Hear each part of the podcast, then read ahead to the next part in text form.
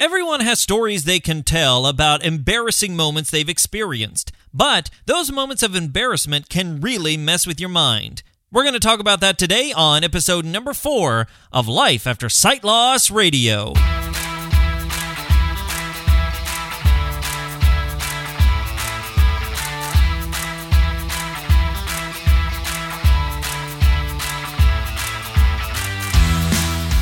Everyone, and welcome to Life After Sight Loss Radio, the podcast helping you discover life after sight loss. My name is Derek Daniel. I am your host and resident VIP, aka visually impaired person. If you're new to the program, welcome aboard. This is the place where we do product reviews, life advice, encouragement, how to's, and so much more, all with the express purpose of helping individuals and families who are facing or going through physical sight loss. Hey, if you're a return visitor to the podcast, well, I'm so glad that you decided to come back. I guess you're a glutton for punishment because you've got more of my voice in your earbuds today. hey, we're having a great time today. I'm excited about this episode because it's going to be a little bit different maybe a little entertaining, maybe a little informative, and a little bit encouraging, all rolled into one with some embarrassing stories from myself. So I'm sure that you'll enjoy it, at least I hope so. Anyway, hey, before we jump into all that, I want to let you know, as always, that you can find everything you need to know about this episode over in the show notes which you can find at lifeaftersightloss.com slash 004. That's lifeaftersightloss.com slash 004. The show notes are basically the blog post that goes along with this episode. You can find links and conversation and information and all the stuff I talk about in today's episode. Again, just go over to lifeaftersightloss.com slash 004. Now let's take a few minutes to jump into a little bit of news and updates.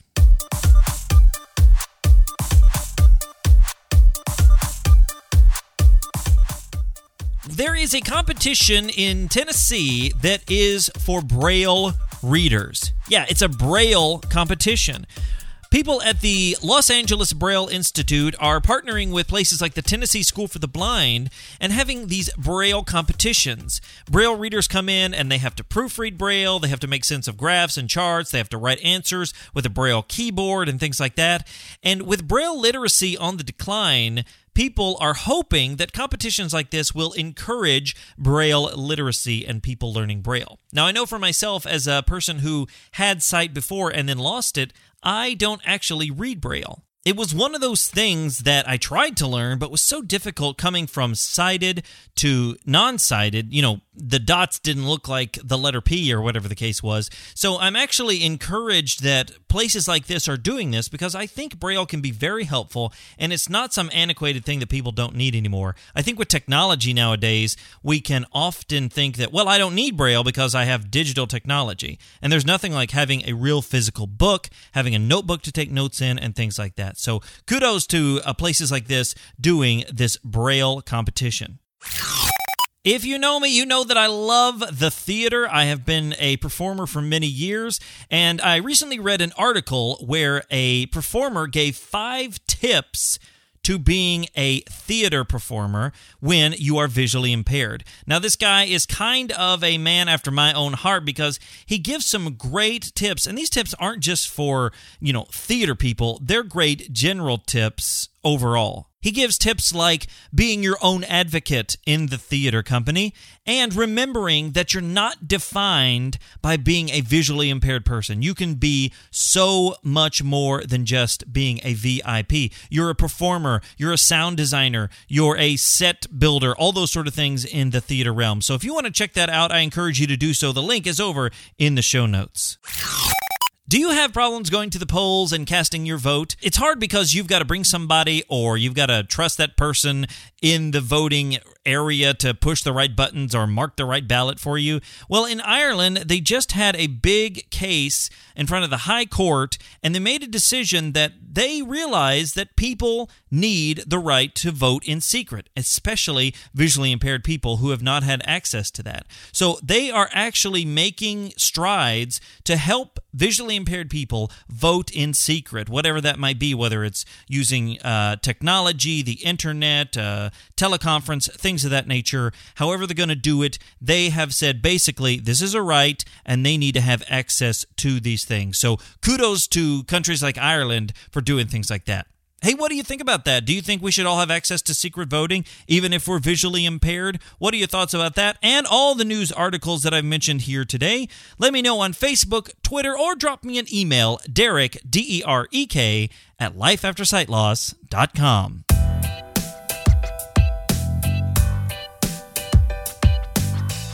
Hey, we've all had embarrassing moments, haven't we? You know, I know, we all get embarrassed from time to time. Doesn't matter if you're blind, doesn't matter if you're sighted, doesn't matter if you have two legs, one leg, three legs, doesn't matter. We all have embarrassing moments. It's just part of life. We just get embarrassed. It's not like, you know, we're trying hard to be embarrassed, it just happens to us.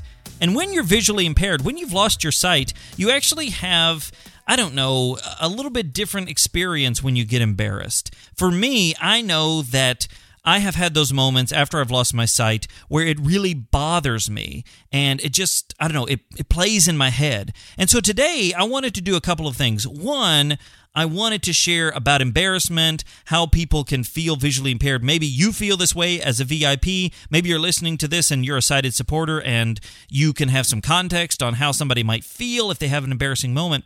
But the way I thought I'd do that the best is by sharing some embarrassing moments from my own life. Now, I've ranked these from sort of the least embarrassing or the least lasting effects to the most lasting effects. and so, again, I'm trying to be real transparent here and share of my own personal experience because I want to let you know that you're not alone. I've gone through these things, and hopefully, my story will not only make you smile, but at the same time will help you know that you're not alone and we all go through these things. So, I'm going to share some stories with you today. Hopefully, you find them encouraging, you find them helpful, and it helps you to understand a little bit more about how embarrassment can mess with your mind. The first story comes from pre sight loss. I thought I'd share a story from when I was sighted so that you could know whether you're blind or sighted everybody experiences embarrassment. So, when I was in middle school, there was a girl that I really liked. I sat next to her in social studies class. I thought she was pretty. I thought she was funny. I just, she was the girl of my dreams. You know, I, I was going to marry this girl in the seventh grade. It was wonderful. Well, fast forward to high school. This girl had no idea who I was until we were sophomores. And something happened where I don't, I think uh, she broke up with her boyfriend or something. And, and I had the opportunity to start talking to this girl. Now, that term talking is what we used for pre dating in high school. We weren't really going anywhere. Or what It's kind of like, you know, we say we're going out when we weren't going anywhere. Anyway, we were in that talking phase. So one Sunday, she was going to go to church with me, and we had a mutual friend and her family were going to pick this girl up and then come pick me up.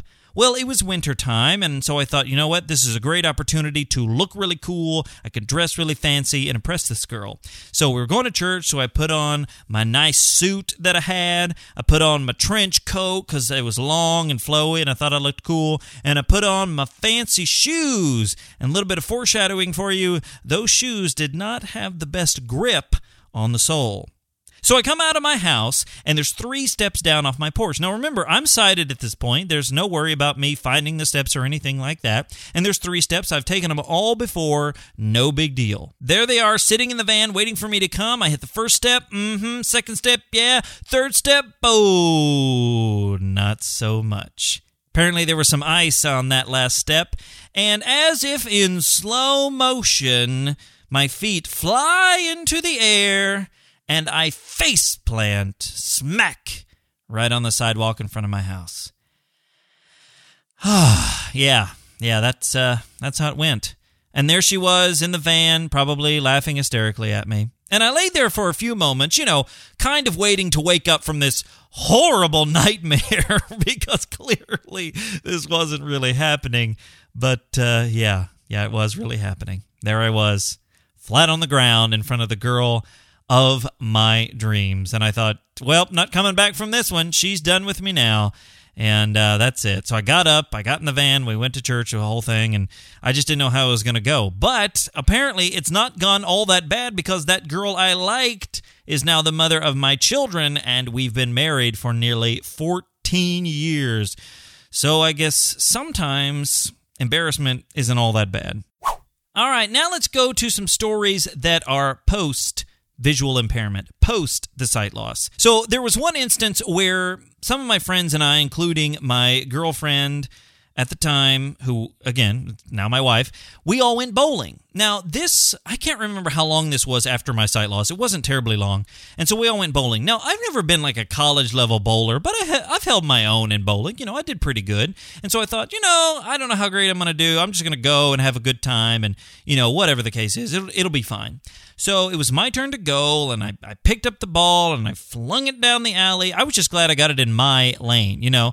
And so I flung it down there. It did great. And I don't know what I was thinking. I think I grabbed somebody else's ball, like, I'm just so cool. I'm so versatile. I can use the pink ball or the blue ball or the brown one or what. I'm just so great. And here I was with the second ball, and I go up to the lane. I start to throw it, and my friend behind me is like, Derek, wait, wait, wait. And I fling the ball, and I hear it smack right into that arm that comes down to sweep away all of the pins that have been knocked down. I mean, it smacked that thing. And my friend comes up behind me and puts their arms on my shoulder, or puts their hands on my shoulder, and is kind of like laughing and, and almost looking around like, does anybody see this? You know, because they're embarrassed for me, I'm sure. And I kind of laugh it off. I grin. I'm like, what? Whatever. That's funny, you know. And and you know, again, it, my sight loss was pretty pretty new. I don't know how long it was, but it was still pretty new. And I think my friends were probably more embarrassed than I was.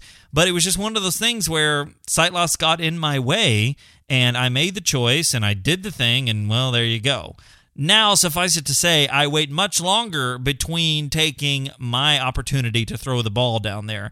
I go, I wait for the ball to come back, I take a few extra steps, I look back and say, How many pins do I have? I take plenty of time. And if I'm still not sure, I'll go ahead and say, Is it now? Am I ready to go? And my wife will be like, Sure, you can throw it now.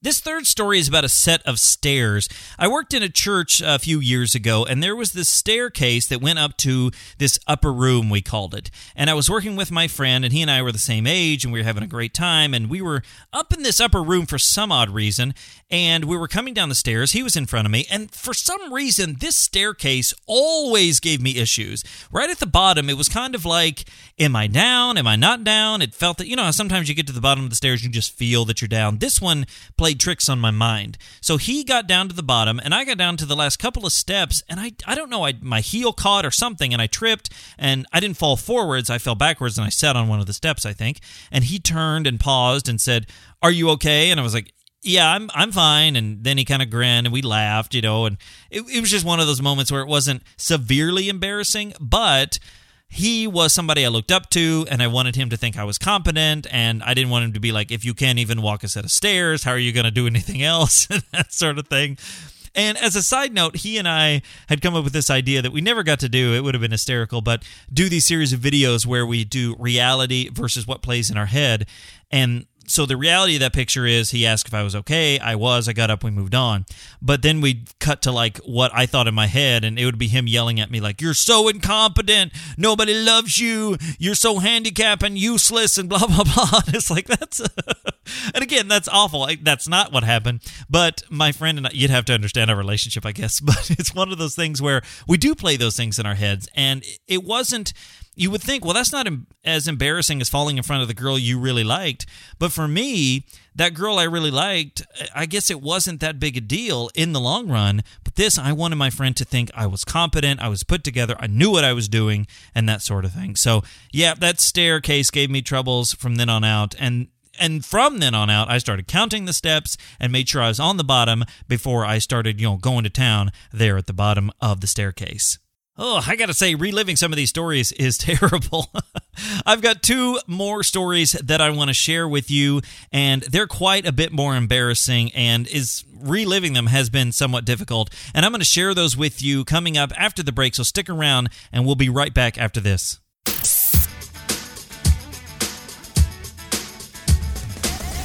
According to popular statistics, you most likely have a Facebook profile. I would venture to guess since you're, I don't know, one of the billions of people that have a Facebook profile. And if you do, I would love for you to come on over to my Facebook page, Life After Sight Loss, and click that like button and follow the page so that you can get all the updates from the Facebook page. And why should you do this? Well, a couple of reasons. One, who doesn't love clicking the like button, right? I mean, yeah, that's great. But number two, I'd love to start doing some Facebook Live streams from the page. And to really make live streams work, you got to have people watching them. So if you get the opportunity, hop on over to lifeaftersightloss.com slash Facebook and like that Life After Sight Loss Facebook page. I post articles that I have written and podcast episodes and videos. I share articles I read, I share thoughts and encouragement and that sort of thing over there on the Facebook page. Plus, hopefully in the future, I'll start doing some Facebook live streams,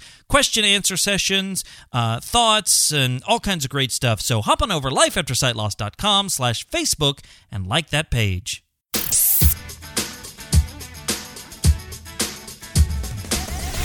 So, like I said, these last two stories are a little bit more embarrassing and have, I don't know, been a little more difficult to deal with remembering them and going over them in my head for today's episode. So, bear with me as we go through these. These aren't easy to talk about because they're really embarrassing, but hey, I want to be transparent and I want to be authentic with you guys and let you know that you're not alone. So, this next story comes when I was in college. It was my first semester of school. Remember, I lost my sight when I was 18. I missed my first semester of college. So, technically, this was my first and everybody else's second. So, I had my guide dog at the time, and this was probably, let's say, six, eight months after I lost my sight. Okay, so we're talking that kind of time frame. Now, at the time, I was living on my own in a dorm room by myself because I had a dog and a huge old set of accessible computers and printers and TVs and all that sort of thing. So I was by myself and I wasn't really going out that much. It was a very lonely and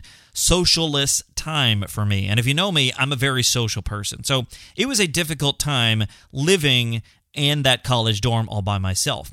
But I met this girl whose father actually ended up being a superintendent of a school for the blind. So it was actually Kismet, I think. And so I met this girl, and she really helped I don't know, bring me out a bit. And she helped take me places and, you know, get me out of that room. And as a side note, the way I met her was funny because there was a girl that came up to me when I was first there and asked if she could pet my dog. I said, no, he's working, you know, that sort of thing.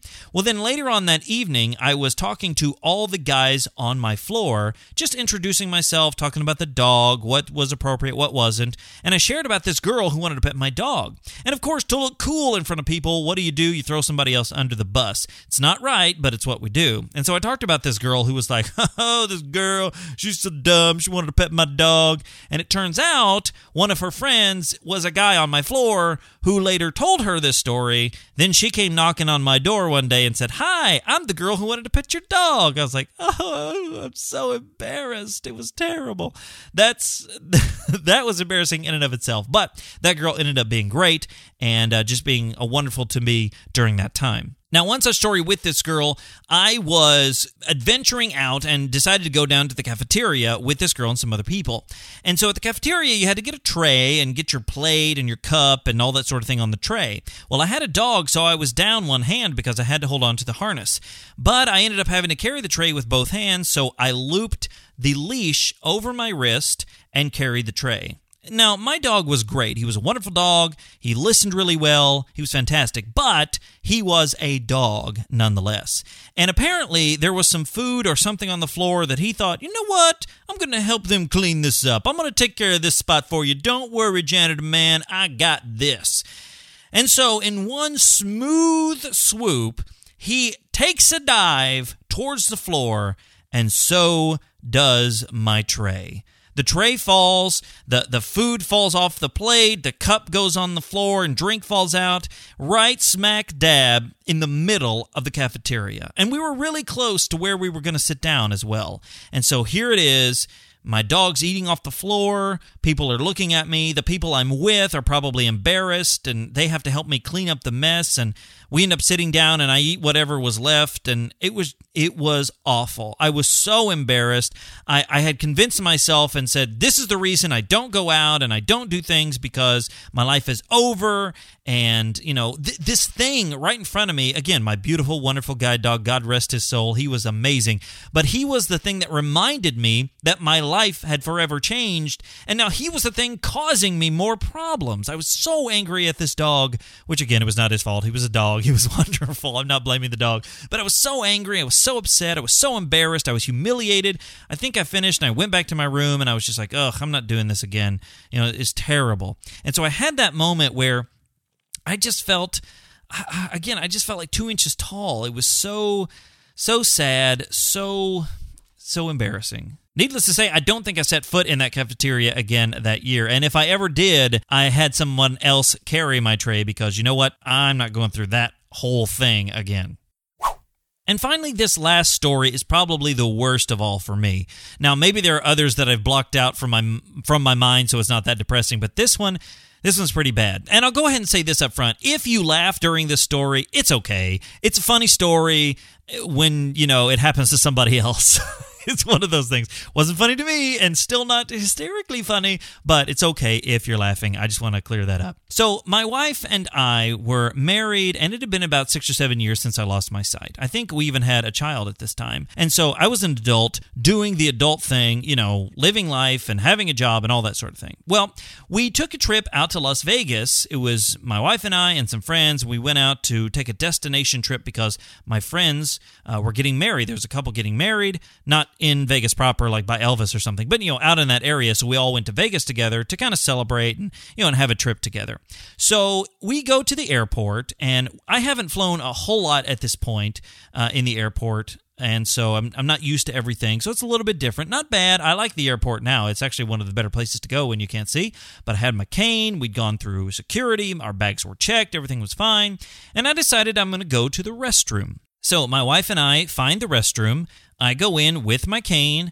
I find the urinal. I stand in front of it. I set my cane up against the urinal and lean it there. And I, well, you know, do what you do at a urinal. And so I took my time, and it felt a little different standing at this urinal for some reason. I couldn't quite place it. So I finished up, I reached up to flush it, and I realized it wasn't flushing. And I wondered what the problem was. And then as I really tried to use all my powers of vision that I had left, I realized there was something on the front of this urinal. And then I realized the urinal was out of order, and they had placed a white trash bag over this white urinal. Yeah, and for me, contrast is key. And if you are visually impaired, you know what I'm talking about. Contrast is crucial. And so I did not know that this urinal was out of order. And as I began to, you know, finish up, then I realized that I had, let's just say it, I'd peed all over myself. I mean, there's no two ways about it, and I'm not trying to be graphic here, but that's what had happened. All over myself. All of my pants were soaking wet. My underwear was wet. Everything was it. I had looked like I had a complete accident, and here I was, an adult. I was married with kids. I mean, and I peed myself. It was terrible. And again, if you're laughing right now, it's perfectly fine. Like peed is a funny word, don't get me wrong. Bathroom humor is still funny. But I went, I washed my hands, I tried to clean up the best I could, and I went out of the bathroom and had to face my wife and say, I, I peed on myself and explain the story and I was so mad and I was so upset and I was humiliated and the the bad part was I didn't have any extra clothes all my bags were checked and I didn't have anything in my carry-on luggage and so I had to go down to some shop in the airport and buy a set of swim trunks, again, because everything was wet. And I had to buy a set of swim trunks and return to this bathroom, the scene of the crime, and change my clothes and wear these swim trunks onto the plane and it was it was awful. Every time i looked down I, I just would remember it. And it was like i was mad because nobody in the bathroom bothered to tell me as i was standing there that it was out of order. I was humiliated. I was embarrassed. I was powerless. I was oh, it was it was just one of the worst moments I can remember after sight loss. And and I'm sure my wife was embarrassed. Uh, you know, my friend was there, and it was kind of like it's fine, you know, or whatever. But clearly it wasn't. And uh, you know, it was one of those moments where you just want to crawl into bed and not get back out. You know, it was so embarrassing, and and there was nothing I could do about it. It happened and I just had to move forward. Now, luckily, it didn't ruin my whole Las Vegas trip. It was fine. Uh, the the trip was good. I ended up actually officiating the ceremony for this couple, and it was a, it was a great trip. but it did not start off very well. And needless to say, when I use public restrooms now, I check and make sure everything is in the way it should be. I double, I triple check if I have to. And, you know, just because I don't need something like that happening again. It was not a high moment in my life.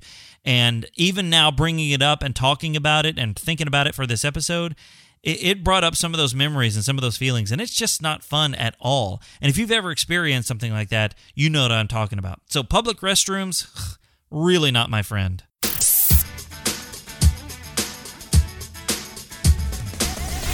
So there are five stories about my life when I experienced some embarrassing moments. Now, why did I share those stories? Well, again, I want to be transparent. I want to be authentic in sharing this with you. And I want to let you know that you're not alone when you feel embarrassed. We all have those moments. And even after nearly 16 years, I still have embarrassing moments. Just the other day, we were walking through a restaurant and I had a cup with a lid on my hand. It was a fast food place. And I hit the edge of a table with that cup. Now, Thank God I did not drop the cup. Oh, that would have been awful. But I hit the edge of the table, and the people looked at me in my mind like, What the heck are you doing? I don't know if they really looked at me or not, but in my mind, they were like, What the heck? because a sighted person would have seen the table and walked around it. But it was a dark table and a dark restaurant, and it was just not very good. And so I have those moments consistently. I don't mean regularly, like every single day, but consistently enough where I still get embarrassed over things. I want to make sure that I'm competent, and I, I want to make sure that people look at me competently. And so, what do you do with embarrassing moments? Well, there's just a few pieces of advice I want to give you today. Number one, remember that you're not alone. We all have those moments of embarrassment. We all have them. Whether you're sighted, whether you're blind, no matter what it is, we all get embarrassed from time to time. And there's nothing wrong with that. There's nothing that is terrible about that. You're not less of a person. You're not incompetent. Uh, you're not a terrible idiot or anything like that. We all get embarrassed from time to time. Number two, remember that it's probably worse in your head than it is in reality. It's probably worse up there. You've probably made it out to be the, the most terrible thing. In fact, if I told my wife these five stories, she probably wouldn't remember hardly any of them because it wasn't as bad outwardly as it is in my head. Maybe that bathroom incident she probably would remember, but the rest of them she might not because again i've made it this horrible thing in my head. I i play it over and the movie that plays in my head is like this horrible embarrassing never ending story about how my life is terrible and tragic and awful and it's never going to get any better. Now again is it that bad? No. No it's not. It's probably worse in my head. So just keep that in mind and tell yourself that that you know what? This is I'm probably making it worse than it really is. It's worse in my head. The movie playing in my head is worse. So keep that in mind as you replay those movies. And number three, you're going to have lots of emotions that you face. I encourage you just to deal with them as they come. It might be sadness, it might be frustration, it might be anger, it might be humiliation, it might be lots of different things, but I encourage you to deal with them in the moment because they'll come back and they'll haunt you and they'll hit you and you've got to deal with them. Some stories, they might you might laugh it off in 10 minutes. It's like it's fine, it's whatever. Some stories it may take longer. But they say that comedy is simply tragedy plus time. So a lot of things can happen, and just over time, they naturally become funnier. Now, I don't think I could tell that story about the bathroom and just be laughing the whole time. Maybe I need a little more time on that one. But for the most part, you can tell people stories that happened to you years ago, and you're laughing and they're laughing because it's hysterical. And you say, you know, well, I can laugh about it now because, again, it's tragedy plus time. So remember, time does heal, but also deal with those things that you're going through. Because if you're frustrated, if you're angry, you know, deal with it, express it, share it, get it out, because somebody else might be dealing with it too. And it would help them to know, wow, I'm not alone. Wow, I dealt with anger too. I was really mad at that. And, and you know what? I, I thought I was a terrible person, but you felt that and I felt that. And wow, that's okay. So deal with the emotions, express the emotions, in a healthy way, obviously, and walk through it because, again, after some time has passed, most of these things will dissipate into the frame of comedy and you'll be able to laugh, at least for the most part.